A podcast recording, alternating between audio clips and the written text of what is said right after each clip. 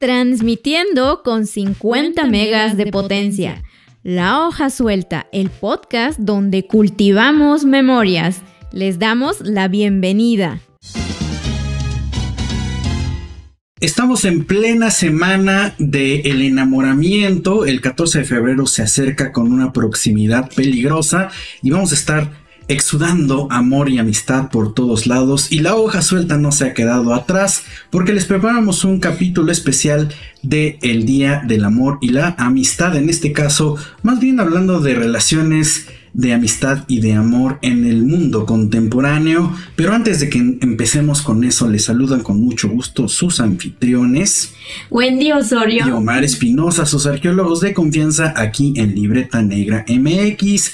En esta ocasión, para abordar este tema tan interesante, nos dimos a la tarea de investigar y contactar a un podcast eh, pues que anda rondando las redes sociales que ustedes deberían de conocer y que habla de esta dimensión social muy interesante. El podcast es Intervención Antropológica y está coordinado por ni más ni menos que Verónica Ramales, que es etnóloga de la Escuela Nacional de Antropología e Historia. Verónica, ¿cómo estás? Nos da mucho gusto recibirte por acá. Muy bien, muchas gracias por recibirme y también por el espacio. Es un gusto estar platicando con ustedes. Pues bienvenida a este espacio de la hoja suelta con un tema muy interesante y que seguramente a todos eh, nos ha permitido cuestionarnos como grupo humano que somos, ¿no?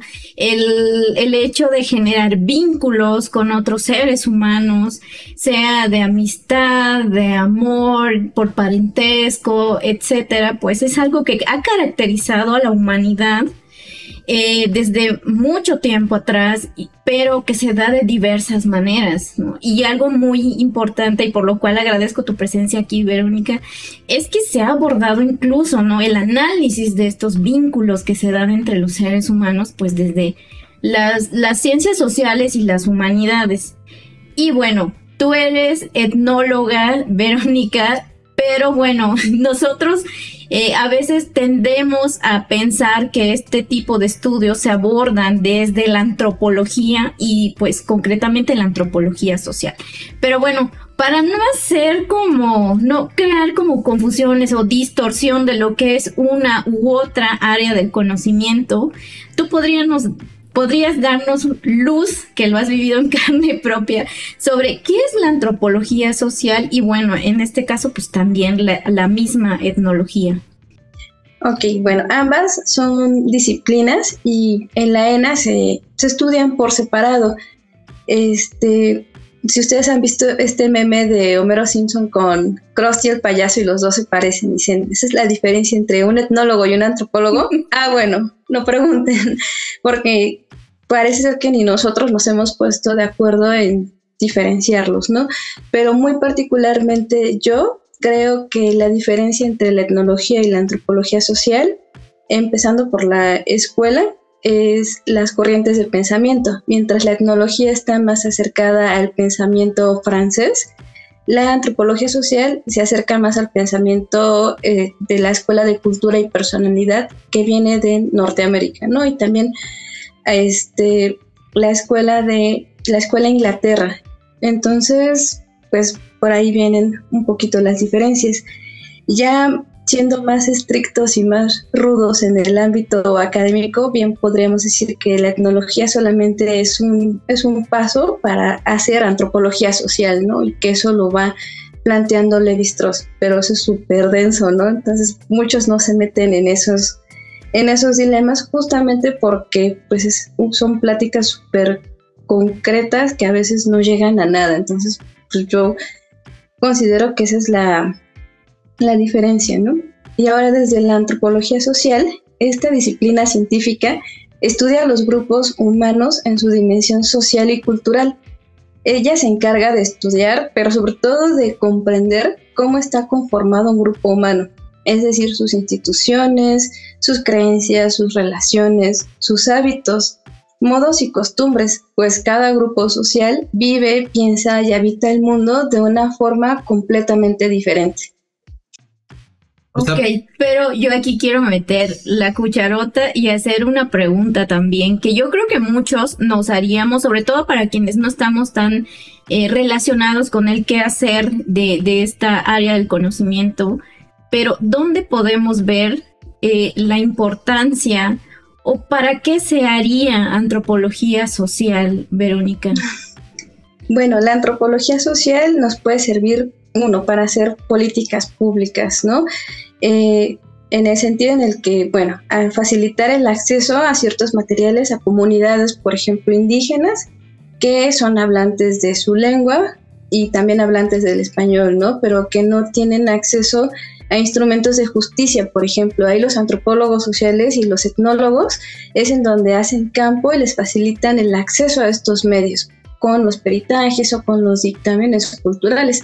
Y ahora sí que ya depende de cada caso en específico. Eso es lo que yo tengo pues más presente hasta ahorita porque igual yo considero que tenemos una deuda histórica con las comunidades indígenas, ¿no? En donde nosotros pues justo tenemos como una obligación y esto pues, desde mi particular punto de vista en donde todo lo que aprendemos y tenemos de herramientas teóricas y prácticas pues sí tenemos que ponerlas, ¿no? En, alcance y a la disposición de estas comunidades que han sido, este, pues uno, asoladas por antropólogos que van ahí de metiches a preguntar los ciclos rituales y a preguntar sobre la milpa, cuando pues a veces a las personas les interesan otras cosas, ¿no? Las defensas en el territorio también es algo en lo que los antropólogos sociales y etnólogos han, han intervenido, ¿no?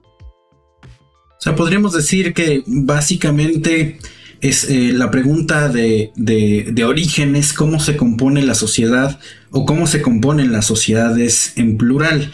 Y además eh, creo que debemos de, de, ser como muy puntillosos al decir que no solamente la antropología social y la etnografía trata sobre comunidades indígenas o, o este estereotipo de las comunidades perdidas o aisladas del mundo moderno. En realidad se puede hacer antropología pues de lo que vivimos ayer, hoy, y mañana. ¿No es así, Verónica? Sí, de hecho, estás tocando un tema súper importante porque muchos creen que los antropólogos sociales y los etnólogos este, van a comunidades súper alejadas y remotas, cuando no es cierto. Hay, hay, hay este, personas que hacen trabajo en la ciudad y que incluso pues hay un, hay un profesor que nos decía, ustedes pueden hacer antropología del pan si así ustedes lo quieren, de todo se puede hacer antropología. Entonces, sí, no solamente estudiamos estos lugares remotos, ¿no? sino también nuestro mismo entorno nos da herramientas para poder estudiarlo, analizarlo y también, ¿por qué no?, brindar respuestas a problemas sociales que se viven en ese, en ese momento.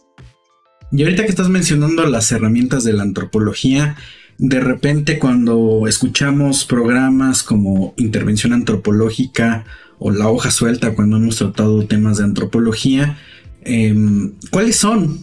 ¿Y cuál, cuál es el método de trabajo? Porque pues por ahí hay, hay, hay, incluso algunas publicaciones de instituciones muy afamadas a nivel nacional diciendo que nos gusta el chismecito y así, pero Pero no sé, a ver, tú dime realmente cómo es el trabajo de campo que acabas de mencionar. Bueno, pues justo, nos gusta mucho el chisme. Este, hay un meme que dice, mis tías me heredaron la pasión por el chisme, pero la ENA me dio las herramientas para analizarlo y comprender el chisme. Te dio título y licencia para ejercerlo profesionalmente. Sí, justo. Pues bueno, el, para ir al trabajo de campo tú necesitas herramientas metodológicas y teóricas. En las herramientas teóricas, pues bueno, va a depender mucho de la corriente teórica a la que estés adscrito, ya sea por tu director de tesis o por ti mismo, que digas, ay, a mí me gusta esta teoría, voy a trabajar con estos autores, ¿no? Y ya en las herramientas técnicas, pues tenemos un buen, ¿no? Y aparte improvisamos en campo, porque a veces los diferentes campos y contextos nos hacen ser adaptables. Uno de nuestros grandes herramientas es el diario de campo. El diario de campo es un cuaderno en donde tú vas escribiendo lo que viste, lo que sentiste y todos esos esos datos duros, ¿no? Este, cuántas vacas viste, cuántas cañas hubo, cuántas personas están organizando un comité ejidal, por ejemplo, ¿no? A veces el uso de este diario de campo solamente se remite a las noches o en, momentos en donde tú estás solo eh, durante tus estancias, ¿no? En el lugar en donde estés. Y a veces es muy complicado sacarlo. Por eso también se recomienda que tengas una, un cuadernito de notas aparte, en donde vayas anotando puntos clave, palabras clave e incluso también este, rutas, ¿no? Nombres de calles, de personas, teléfonos, que funciona como una agenda multifuncional, en donde tú vas anotando todo aquello que te va dando información, ¿no? Para nosotros todo es información, nada, nada, nada es descartable. Ahora sí que si el camión se hizo seis horas, o el metro se paró tres horas, eso es un dato etnográfico relevante. Entonces debes estar muy despierto a todo lo que observas. Así que en el trabajo de campo, sea en donde sea, nosotros y nosotras también ponemos el cuerpo. El cuerpo siempre nos va a decir este, cómo nos sentimos y cómo somos percibidos, porque cuando vamos a una comunidad, ya sea indígena o no, este, somos extraños. Entonces las personas siempre van a sentir curiosidad por nosotros. Entonces, así como nosotros preguntamos este, quién es el presidente municipal o a dónde puedo pedir información, ellos nos van a preguntar, ¿y tú qué haces aquí, no? Este, ¿Por qué vienes hasta acá? Y es ahí en donde, pues, puedes decir, soy estudiante, este, me dedico a esto. Y uno de los, de los grandes, este, aportes que nos da la Escuela de Antropología e Historia son las cartas que nos acreditan como estudiantes y como investigadores, las cuales son muy importantes para el campo porque nos están dando, uno, respaldo institucional, que pues, después podemos hablar sobre eso, pero te lo están dando en, en el papel, ¿no? Te están diciendo, sí, es mi estudiante, cuando vas a contextos que son muy violentos, ¿no? Ya que la realidad del país es, es esa no importa dónde vayas, vas a encontrar grados de violencia. Otro tipo de herramientas que ocupamos eh, son el diseño de, de entrevistas. ¿no? Estas entrevistas pueden ser preguntas estructuradas que te van a llevar hacia un tema de interés o las semiestructuradas. Hay personas que también utilizan este, encuestas pero las encuestas a veces son muy duras, entonces los datos que puedes sacar de ellas sí son muchos, pero por ejemplo yo prefiero una entrevista a una encuesta porque en la entrevista podemos ver diferentes matices que pueden ser religiosos, económicos, incluso ideológicos, en donde tú puedes preguntar sobre una cosa y la persona te va a contar toda su vida y a lo mejor en lo que te cuenta toda su vida ahí está el mito que tú necesitabas, ¿no? O ahí está el, datito que te faltó, que no escuchaste de la otra entrevista que tuviste. Entonces, es por eso que yo prefiero diseñar eh, entrevistas semiestructuradas y estructuradas a también diseñar este, encuestas, que también es válido, ¿no? Claro, y, perdón que te interrumpa.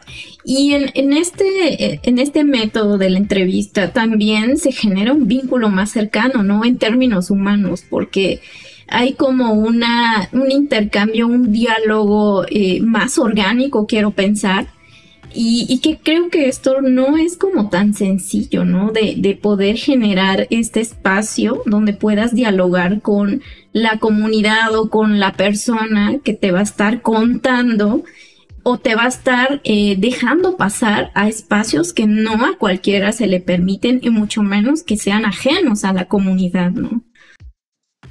Sí, y que, y que llega a pasar, ¿no? Este, el semestre pasado, en la clase de religión, uno de los alumnitos este, nos preguntaba, bueno, ¿y cómo le haces para preguntarle a la gente, no? Y pues, tú dices, pues, pues así, este, lo saludas, le dices, hola, soy tal, este, soy estudiante, puedo hacerle unas preguntas, es para mi tarea y ya. Pero nos decían, es que nos da ansiedad platicar y hablar con la gente, porque a ustedes sí les contestan, ¿no? Y pues bueno, es que es también algo que lo vas haciendo con la práctica.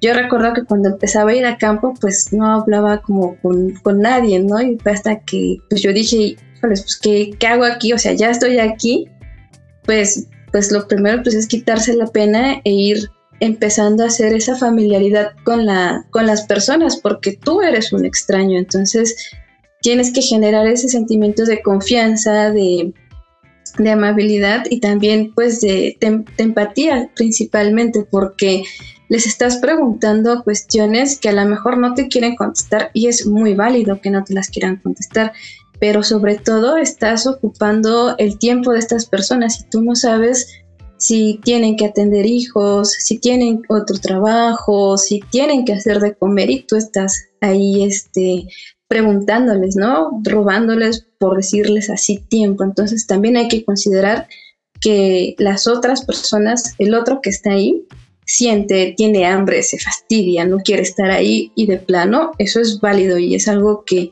a veces nos cuesta entender.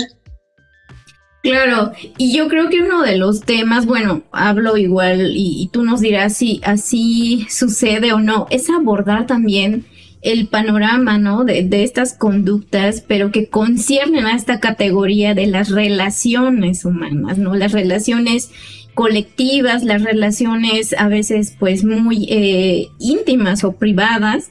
Y entonces, eh, pero seguramente son tópicos que sí se tocan, ya sea este, en estas entrevistas que están estructuradas o, se, o semiestructuradas, ¿no? Finalmente, la persona te abre, eh, por así decir, ese espacio para contarte sobre su vida, sobre sus vínculos y en una de estas pues te habla, ¿no? De las relaciones sociales que se van dando y en qué situación, ¿no? Entonces yo creo que esto es un tema que se ha abordado, pero que luego como que nos perdemos en el camino para quienes no hacemos, claro, este tipo de trabajo de antropología y entonces nos cuestionamos, bueno, ¿por qué se tiene que abordar, por qué se tienen que analizar estas, estas conductas, estos vínculos, o sea, las relaciones humanas a través de estos estudios de la antropología social?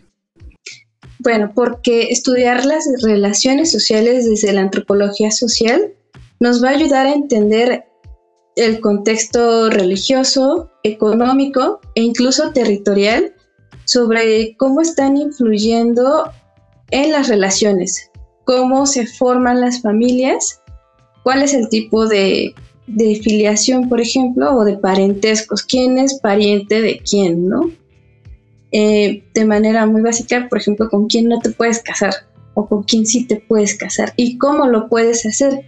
¿Por qué? Porque dentro de cada grupo existen normas y conductas de sociedad que están permeadas por la cultura y regulan a todos. No importa en dónde, en dónde estés, siempre van a existir estas normas que te van a decir cómo es un vínculo, cómo se genera el vínculo, cómo puedes eh, desarrollar un vínculo dentro de esas comunidades, ¿no? Hoy en día hablar de vínculos nos lleva a cómo a cómo nos estamos comunicando con las personas con, que tenemos alrededor, ¿no? ¿Qué tan recíproco eres? ¿Qué tan recíproco no eres? Y eso son datos para la antropología, especialmente para las etnografías, ¿no? Nos van a decir este, quién hereda quién, quién no hereda qué y por qué no lo hereda, por ejemplo, o por qué están peleados. Todo ese tipo de datos también nos va a llevar, pues, justamente a su pensamiento mágico religioso, por ejemplo.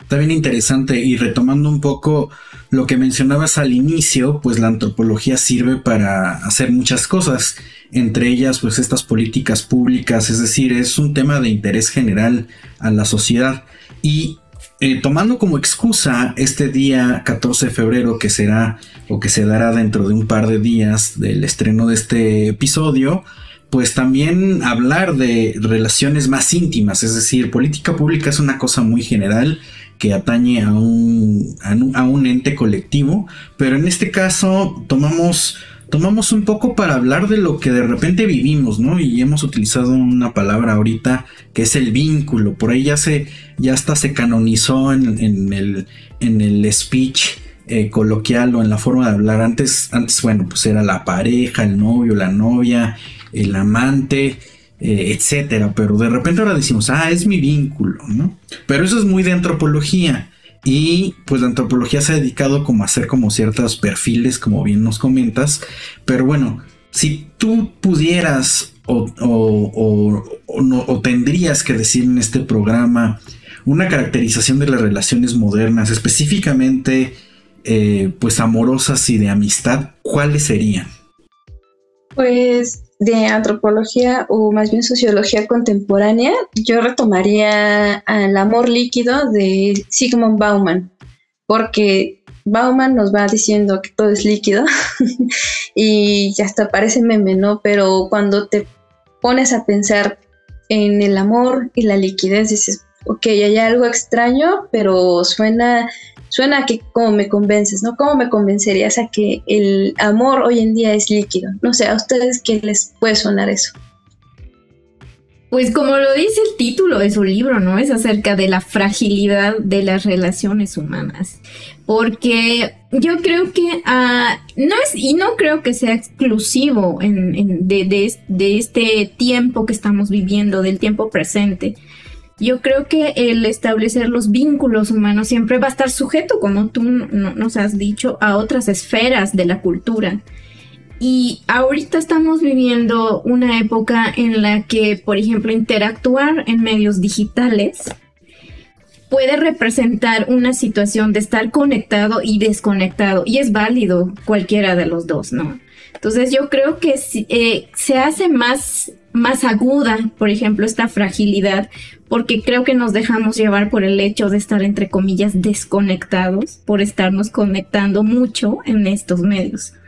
Pero es que además es un rollo bien denso porque en realidad amor líquido proviene de, de un marco todavía más grande que es la modernidad líquida. O sea, básicamente estamos viviendo después de un momento de reacomodo geopolítico, Segunda Guerra Mundial, Guerra Fría, ¿no? Establecimiento de la sociopolítica o de la geopolítica como la conocemos hoy en día, que es muy rígida, a una situación donde hay un momento de adaptación sumamente rápida y vivimos con un ritmo sumamente rápido y lo líquido viene de esta transformación de, de que la, los seres, la forma de pensamiento, las relaciones mismas se tienen que adaptar al molde que le toquen, ¿no? Y tiene que vivirse de manera muy, muy abrupta, muy rápida, muy cambiante y básicamente inestable, ¿no? Entonces, em, entendiendo que estamos viviendo en tiempos muy complejos, aunque para decirlo. Es que siempre es complejo. no, encuentro un momento del ser humano en que haya sido no complejo o no complicado, pero, pero bueno, el chiste es que ahora vivimos relaciones más raras. Por ejemplo, una de las caracterizaciones que hace Sigmund Bauman es que los matrimonios, por ejemplo, duran menos. O hay gente que ni siquiera se quiere casar, Entonces aquí en comentarios nos dejen que nos dejen su comentario cuántos años llevan casados o si se quieren casar siquiera. Sí, y así como ustedes lo mencionan, están justo tocando los dos temas centrales de, Bauman, ¿no? La fragilidad y la instantaneidad, ya que dentro de este marco ya estamos súper acostumbrados a que todo es instantáneo, ¿no? Eh, los mensajes de WhatsApp y parece que estamos condicionados, ¿no? Al Pavlov suena el teléfono o vibra el teléfono y vamos a las notificaciones. Entonces es estar en un mundo que cambia tan rápido que las relaciones concretas como el matrimonio hoy en día no tienen cabida, ¿no? O el pensamiento del matrimonio en ciertas generaciones ya no lo tiene. ¿Por qué? Porque como bien lo decían, es algo concreto. El matrimonio, como lo menciona Bauman, es algo que era una inversión a largo plazo y que se construía. El amor de hoy es líquido porque mucha gente no quiere construir, quiere ese momento de instantaneidad y que aparte lo está confundiendo con el deseo, ¿no? Porque anclado a esta modernidad líquida está también este rollo que es muy, muy, muy denso del usar y tirar en donde estamos confundiendo al amor con el deseo. En donde el deseo es el poseer a la otra persona solo por un instante y después irse y no construir nada. Entonces el amor o lo que creemos nosotros que es amor se va transformando, ¿no? En esta analogía que me parece muy, muy rara, muy, muy arco, que pues, te remite el agua, ¿no? Que a veces se congela, a veces está ahí, pero de todos modos tiene que correr, ¿no? Y lleva un ritmo que tú no sabes cuál va a ser. Puede ser rápido, puede ser lento, pero no va a estar ahí de manera permanente. Entonces, justo esto es lo que también nos habla Bauman sobre el amor, ¿no? Primero nos hace una pausa, nos dice, a ver, a ver, pero pues que están entendiendo por amor, ¿no? Porque uno es, este concepto de, del amor que viene del Eros, del Tano y que del Thanos, perdón, y que después se desprende la sexualidad, ¿no? Porque una hacemos cosas por la pulsación sexual y el deseo y por otra pues, que es para ti el amor, ¿no? Y que es un concepto que viene desde Occidente y que cada quien desde su contexto, ya de manera muy personal, pues va pues va describiendo, ¿no? Va dándole ese significado. Sin embargo, como ustedes bien lo mencionan, estamos tan conectados hoy en día, no solamente con Occidente, sino también en Oriente y en otros y en otros territorios en donde nos llegan estas otras concepciones del amor, ¿no? Y qué puede ser el amor y qué no. Híjole, quien va a escuchar este programa se va a sentir eh, en la depresión total porque le vamos a decir entonces el amor existe o no existe o depende mucho de cómo lo entiendas. La pregunta es compleja y la vida humana muy breve. Entonces... O sea que aprovechemos mientras podamos. Pero eso va de acuerdo con este discurso que nos, a veces nos están eh, enviando, ¿no? Desde muchos medios y ahora que estamos súper llenos de información, sobre todo en los medios digitales, creo que nos venden también una cuestión sobre construirnos de manera autónoma. Y yo creo que eso es como de doble filo porque en este proceso de considerar que no queremos adquirir, por ejemplo, un vínculo que implica un compromiso en muchos aspectos, uno de ellos pues es un contrato eh, legal yo que implica derechos y obligaciones y responsabilidades, por supuesto, yo creo que nos vamos con esta idea de es que yo eh, soy eh, autónomo, o sea, no requiero un matrimonio para tener algo estable, no requiero establecer un vínculo a largo plazo porque quiero invertir en mí quiero esta brevedad tal vez del vínculo humano con alguien más, pero nada más obtener lo que es beneficioso, ¿no? Pero, ¿qué es lo que está derivando? Bueno, según, ¿no? Eh, eh, que entre todos estos análisis, está el, el, presente está caracterizado por sujetos que se encuentran solos. Y eso es, es también como, como algo preocupante porque finalmente, a pesar de estar viviendo un, presente en donde estamos hiperconectados, yo creo que también hay una cuestión ahí en un sentido humano de soledad.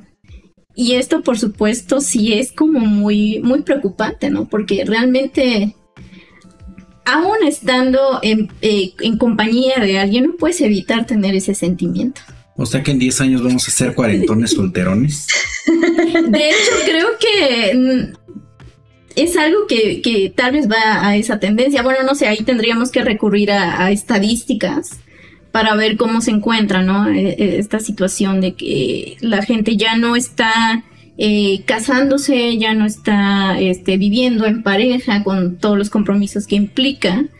Y bueno, una serie de cosas que conlleva otra. Pero es que aquí hemos tocado muchas cuestiones que, bueno, han estado presentes a lo largo de, la humanidad y de los grupos sociales, que son, bueno, el matrimonio finalmente tiene que ver con eh, una forma de normar también la, sexualidad y sobre todo de las mujeres. Históricamente ha, sido así en la mayoría de las sociedades. Y además es una sexualidad que va encaminada a la reproducción. ¿No? Y eso es algo que también estamos viendo que se está eh, pues como modificando mucho, tanto que ya hay estas ideas de, bueno, es que ya hay una edad en la, o somos generaciones que ya no estamos pensando en tener descendencia. Entonces son, muchas cuestiones acerca de nuestro ser individual, pero también colectivo, porque claro que nos cuestionan, ¿no? Ya tienes tal edad y sobre todo a las mujeres, y eso no, no lo van a negar ya tienes tal edad, es más, ya tienes un trabajo, ya tienes una profesión, ¿qué más te falta? casarte. Entonces, nos guste o no, no somos seres individuales, estamos en, vivimos en un contexto social donde se rigen por este tipo de, de, esferas, ¿no? De, el, el matrimonio, el tener hijos, el tener un trabajo, etcétera. Ah, perdón, lapsus. Sí, sí, y es que todo esto nos lleva a la, pregunta. El matrimonio es como un, establecimiento como puntual, pero ¿qué, qué, otras, qué, otra, ¿qué otro tipo de relaciones existen desde el punto de vista de la antropología? Ok, bueno, antes de abordar esta, esta pregunta, me gustaría retomar un poquito sobre lo que estábamos hablando y lo que decía Wendy, ¿no? Eh, ya no hay alguien que piense en casarse o tener hijos, ¿no? Incluso cuando, cuando un, amigo se va a casar o, va a tener hijos, pues lo, primero que pensamos nosotros es como generaciones, wow, este, seguro, ¿cómo le vas a hacer, no? Te pones a pensar en el contexto geopolítico que nos tocó, ¿no? Y además, esto es algo que también Bauman toca, retomando este, cómo el amor es algo que se construye y es una inversión a largo plazo, al igual que el matrimonio. Y que el matrimonio también tiene la inversión de tener hijos. Y que es una inversión que tú no sabes cómo va a terminar. Y es una inversión ambigua. Entonces, al darte cuenta de que esa inversión es ambigua y que puede resultar bien como puede resultar mal, también es un factor en la que nos está pegando como generación, ¿no? En donde estás pensando en si sí vas a involucrarte y ya tener algo formal, algo, un compromiso a largo plazo y tener también hijos, porque realmente no sabes cómo va a terminar, ¿no? Y de hecho toma el ejemplo de las bienes raíces, este, o en donde invierte en créditos. O sea, tú sabes que tu dinero va a crecer, pero en una relación amorosa o en un compromiso a largo a largo plazo no sabes este, con qué te vas a quedar o con qué no te vas a quedar, ¿no? Entonces, eso también es algo que nos está planteando. Muchas personas ya no quieren construir algo a largo plazo. Lo que quieren es ese momento instantáneo y que a esos momentos instantáneos les llaman amor o la ejecución de prácticas amorosas. Pero amor, así como lo llaman hoy en día, tal vez no lo sea. O a lo mejor para ellos sí, pero es algo en lo que debemos de reflexionar, ¿no? Y que aparte este, este pensamiento del amor también nos lleva a esta otra pregunta que estás haciendo, ¿no? ¿Qué otro tipo de relaciones existen o puede ver la antropología, ¿no? También podemos ver cómo se hacen estas relaciones, no sé, de compadrazgo, ¿no? ¿Quién es compadre con quién, ¿no? Y por qué. Y a veces este, el llegar a ser compadres pues también nos da obligaciones y nos da también ciertos, este, ciertos atributos, ¿no? Dentro de una familia o dentro de un grupo social. Y hoy en día, retomando esto del amor, el hecho de que se hable de vínculos nos lleva también a estas relaciones este, que quizás no sean nuevas, pero de estas relaciones poliamorosas, ¿no? En donde tienes diferentes vínculos pues igual, igual el futuro más cercano nos va a hablar de, de, esta, de este panorama como la película de Hearn, donde tenemos a Scarlett Johansson en el oído como inteligencia artificial. No lo sabemos, pero puede ser un escenario también bastante cercano. Y pues bueno, en, realidad todo esto nos lleva al punto que a lo mejor eh, podríamos asociar ambas, ambas disciplinas, porque la antropología, la etnografía, como que se centran mucho en la parte de la descripción, es decir, de lo que se puede observar y más bien el análisis de estas relaciones, de estos vínculos. Pero desde, este, desde este lado de la arqueología también podemos hablar de que, como lo hemos dicho en otros episodios, todo deja huellas. Y esas huellas muchas veces no son no son inmediatas, es decir, no, nos damos cuenta de manera inmediata. Y creo que por ahí podemos rescatar, pues, por ejemplo, la manera en que nos relacionamos materialmente. Porque normalmente siempre está asociado con, un algo material. Em, hay, teorías arqueológicas, porque sí existen, que hablan de que en, el, en las acciones, interacciones que tiene un ser humano, nunca, nunca eh, eh, hay ninguna relación o ninguna interacción que no tenga una huella material. Y en este caso las relaciones humanas dejan mucho eh, en, este, en, este, tipo de, de, vínculos amorosos o hasta sexuales. Ustedes piénsenlo, en realidad nunca dejamos de tener elementos materiales a la mano. Entonces, pues, ¿qué huellas dejarían estas relaciones modernas en ese sentido? Em, además de, corazones rotos, Verónica, ¿qué, podríamos decir en ese aspecto? ¿Cómo podríamos abordar el tema? Bueno, pues podríamos abordar el tema en el, empezando porque a partir de estas fechas los chocolates van a estar súper caros, ¿no? Y aparte, este, mientras más se va acercando el 14 de febrero, por ejemplo, aquí en México es muy común ver a, chicos, chicas con, con globos, con globos de corazones, con ositos de peluche gigantes que a veces un, ya no cabe ni un alma en el metro y ahí está el chico con su, con su osito gigante, ¿no? Y que todo esto lo vas viendo en las calles, las calles se van empapando pues de papel picado rosa, de papel picado blanco, rojo, y que eso deja huella, este, no solamente en el momento, ¿no? Sino también para largo, y que estas industrias es algo a lo que se dedican, ¿no? Que ni siquiera ha pasado bien diciembre y ya tienen en los anaqueles las cosas del Día del Amor y la Amistad. Pero pues no sé, ustedes, ¿cómo, cómo ven estos, estos restos? ¿Cómo los puede estudiar la, la arqueología? Bueno, pues ahí te habla de, por ejemplo, para empezar, una dinámica también de consumo, ¿no? Y también eh, de ciertos productos, por ejemplo, tú mencionaste que se encarecen ciertos, ¿no? De productos que circulan mucho en estos días, pero bueno, no todos también tienen el mismo nivel adquisitivo.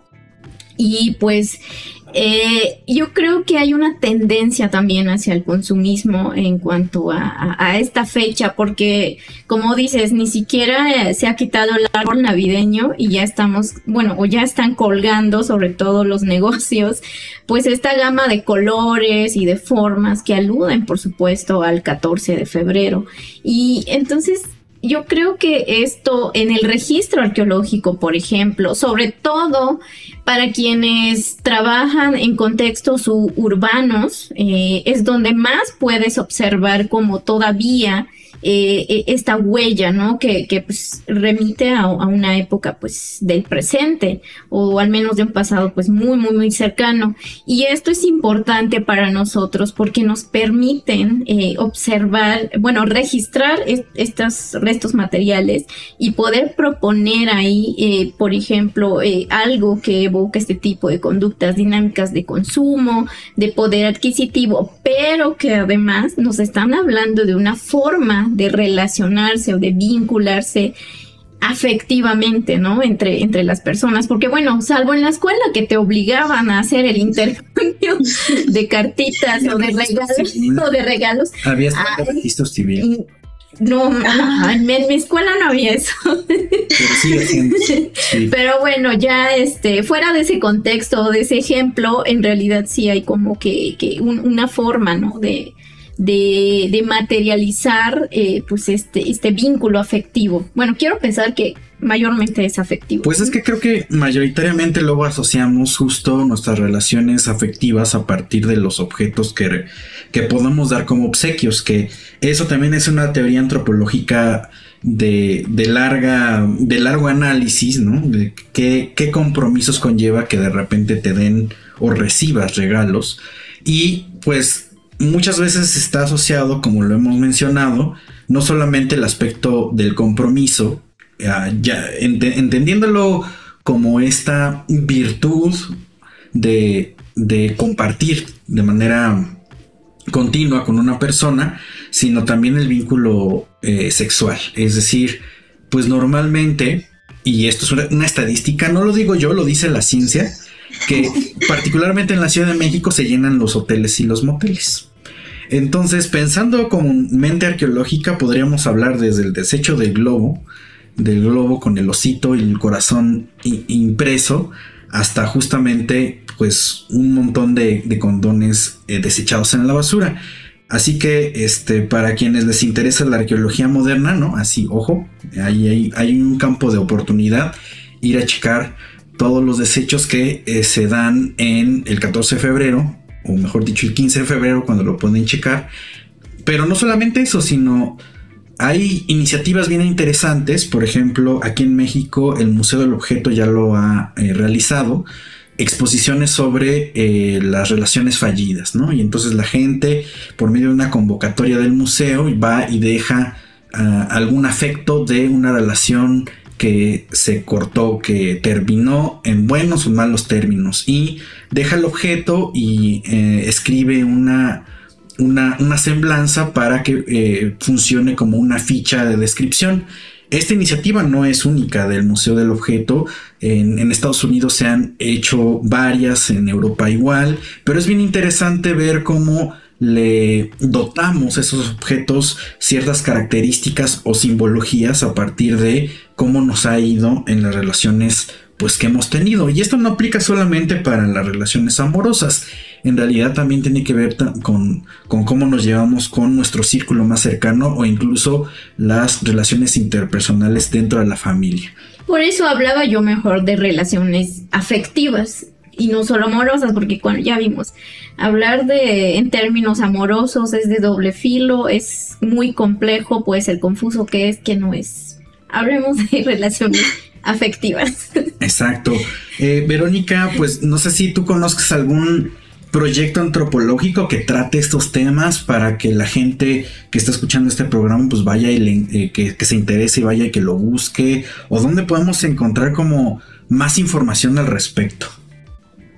Bueno, pues no sé si te refieres a, a literatura, a podcast, este, películas, porque incluso una vez que tú estás dentro de este mundo, ya sea arqueológico o antropológico, ya no te quitas esa vista, ¿no? Y ya lo empiezas a ver pues de esa forma. Incluso ver la novela de las 10 de la noche te va a dar ese, este, ese piense, ¿no? Pero no sé, este, como qué te referirías, a qué tipo de materiales. Pues en realidad el que, el que, el que te venga a la mente en este momento porque es, es muy es, es, es, bien importante tener ya mentes multiplataformas, aunque no, no, necesariamente multitasking, así que amistades no hagan eso, eso es un, eso es un mito del mundo moderno, pero eh, cualquier proyecto eh, de investigación o de cultura pop que se te pueda venir a mente para que la gente pues analice sus propias relaciones interpersonales.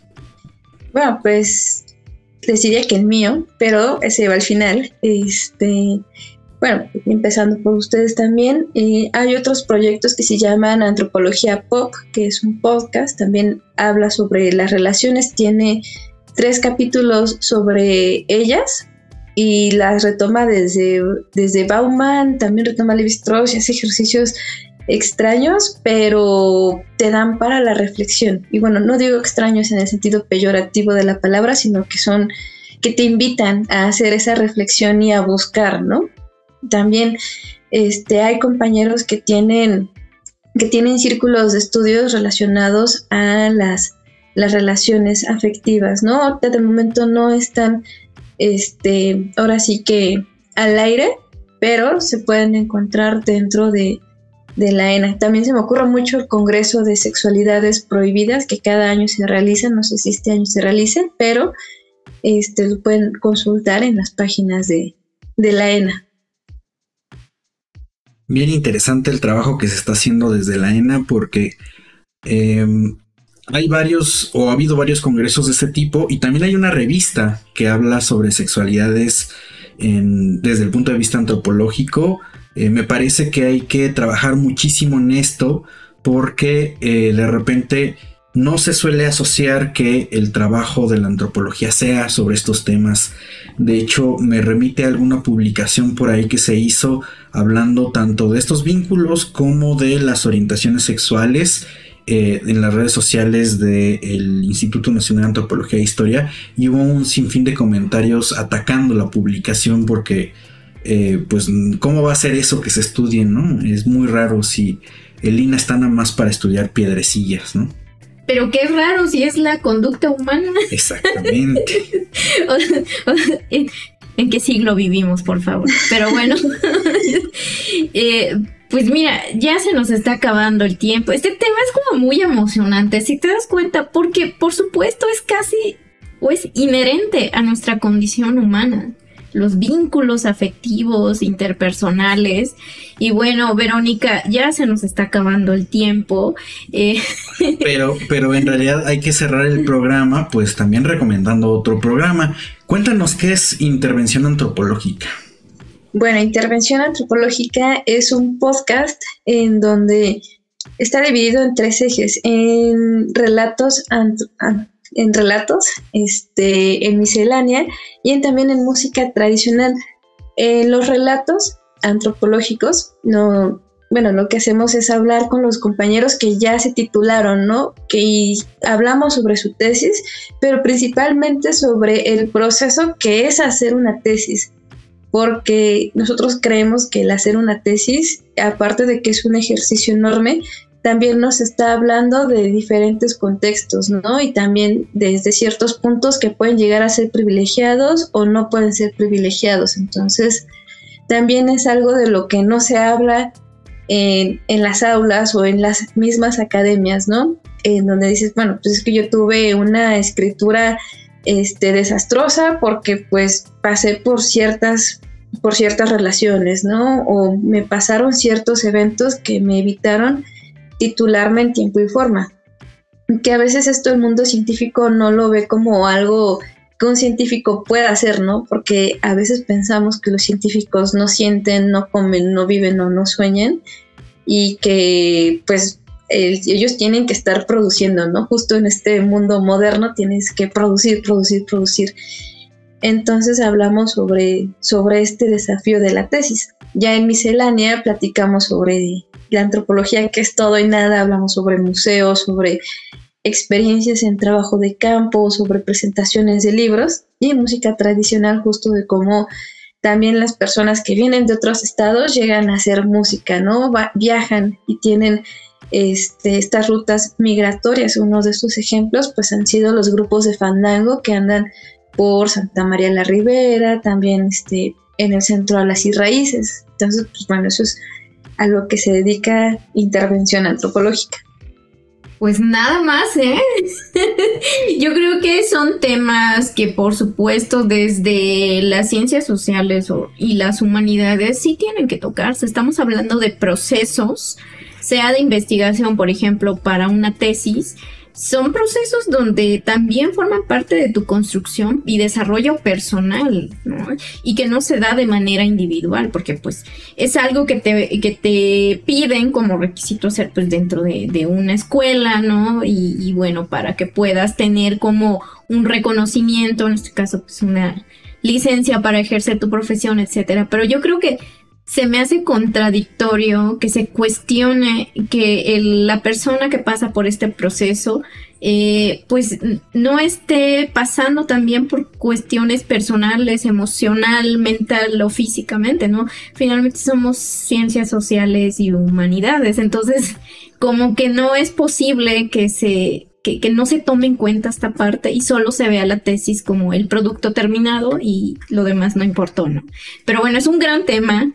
Pero entonces, ojalá que, que, tu proyecto pueda venir también como a, a, platicarnos sobre qué casos han visto, qué cuentan las personas. Bueno, nosotros hemos pasado por ese proceso y entonces estamos totalmente de acuerdo, de acuerdo que es un desafío, por supuesto. Y bueno, pues muchas gracias por venir a este espacio a contarnos y a platicarnos de este tema. Y bueno, pues también, eh, ¿dónde podemos eh, informarnos y seguir sobre este proyecto de intervención antropológica? Bueno, intervención antropológica la pueden encontrar en Instagram como intervención antropológica y en las plataformas como Spotify, iHeartRadio este, Apple Music y pues estas plataformas de, de podcast. Ahí nos pueden encontrar pues seguramente ahorita irá mucha gente a escuchar este programa porque sin duda conocer sobre mm, cada uno de nosotros y nosotras es importante y además vernos en esta sociedad moderna que tan rápido se va y pues bueno conocer qué hay detrás de los vínculos que desarrollamos eh, pues es un, es un tema relevante aunque no nos demos cuenta creo que tendríamos que ser más conscientes para que no acabemos ¿no? este, con, con, con nada más un vínculo con una inteligencia artificial o las redes sociales en su defecto, porque ahorita este, está muy de moda eso de las realidades virtuales. No vayan, bueno, no sé, cada quien, pero no anden conectados con sus Vision Pro porque pueden pasar accidentes, no sé ustedes, pero ahí, ahí se los dejamos. Este programa fue especialmente dedicado al 14 de febrero, como pueden ver, solamente es una, es una pequeña muestra de lo muchísimo que es la dimensión del ser humano con todas las relaciones que entabla. Y pues bueno, si tienen más preguntas, busquen a Verónica en su podcast Intervención Antropológica. Y nos despedimos también pues recomendándoles que compartan este programa a su vínculo más cercano para que se entere de todo el chisme y síganos aquí en Libreta Negra MX, nos encuentran en todas las plataformas disponibles y además todo el contenido en YouTube, Spotify, Apple Podcast y Amazon Music. Pues bueno, no se les olvide que cultivamos memorias. Gracias. Adiós. Gracias. Adiós. Gracias por acompañarnos. Nos escuchamos la próxima transmisión. Y en caso de que no nos veamos, buenos días, buenas tardes y buenas noches. Cultivamos memorias al aire.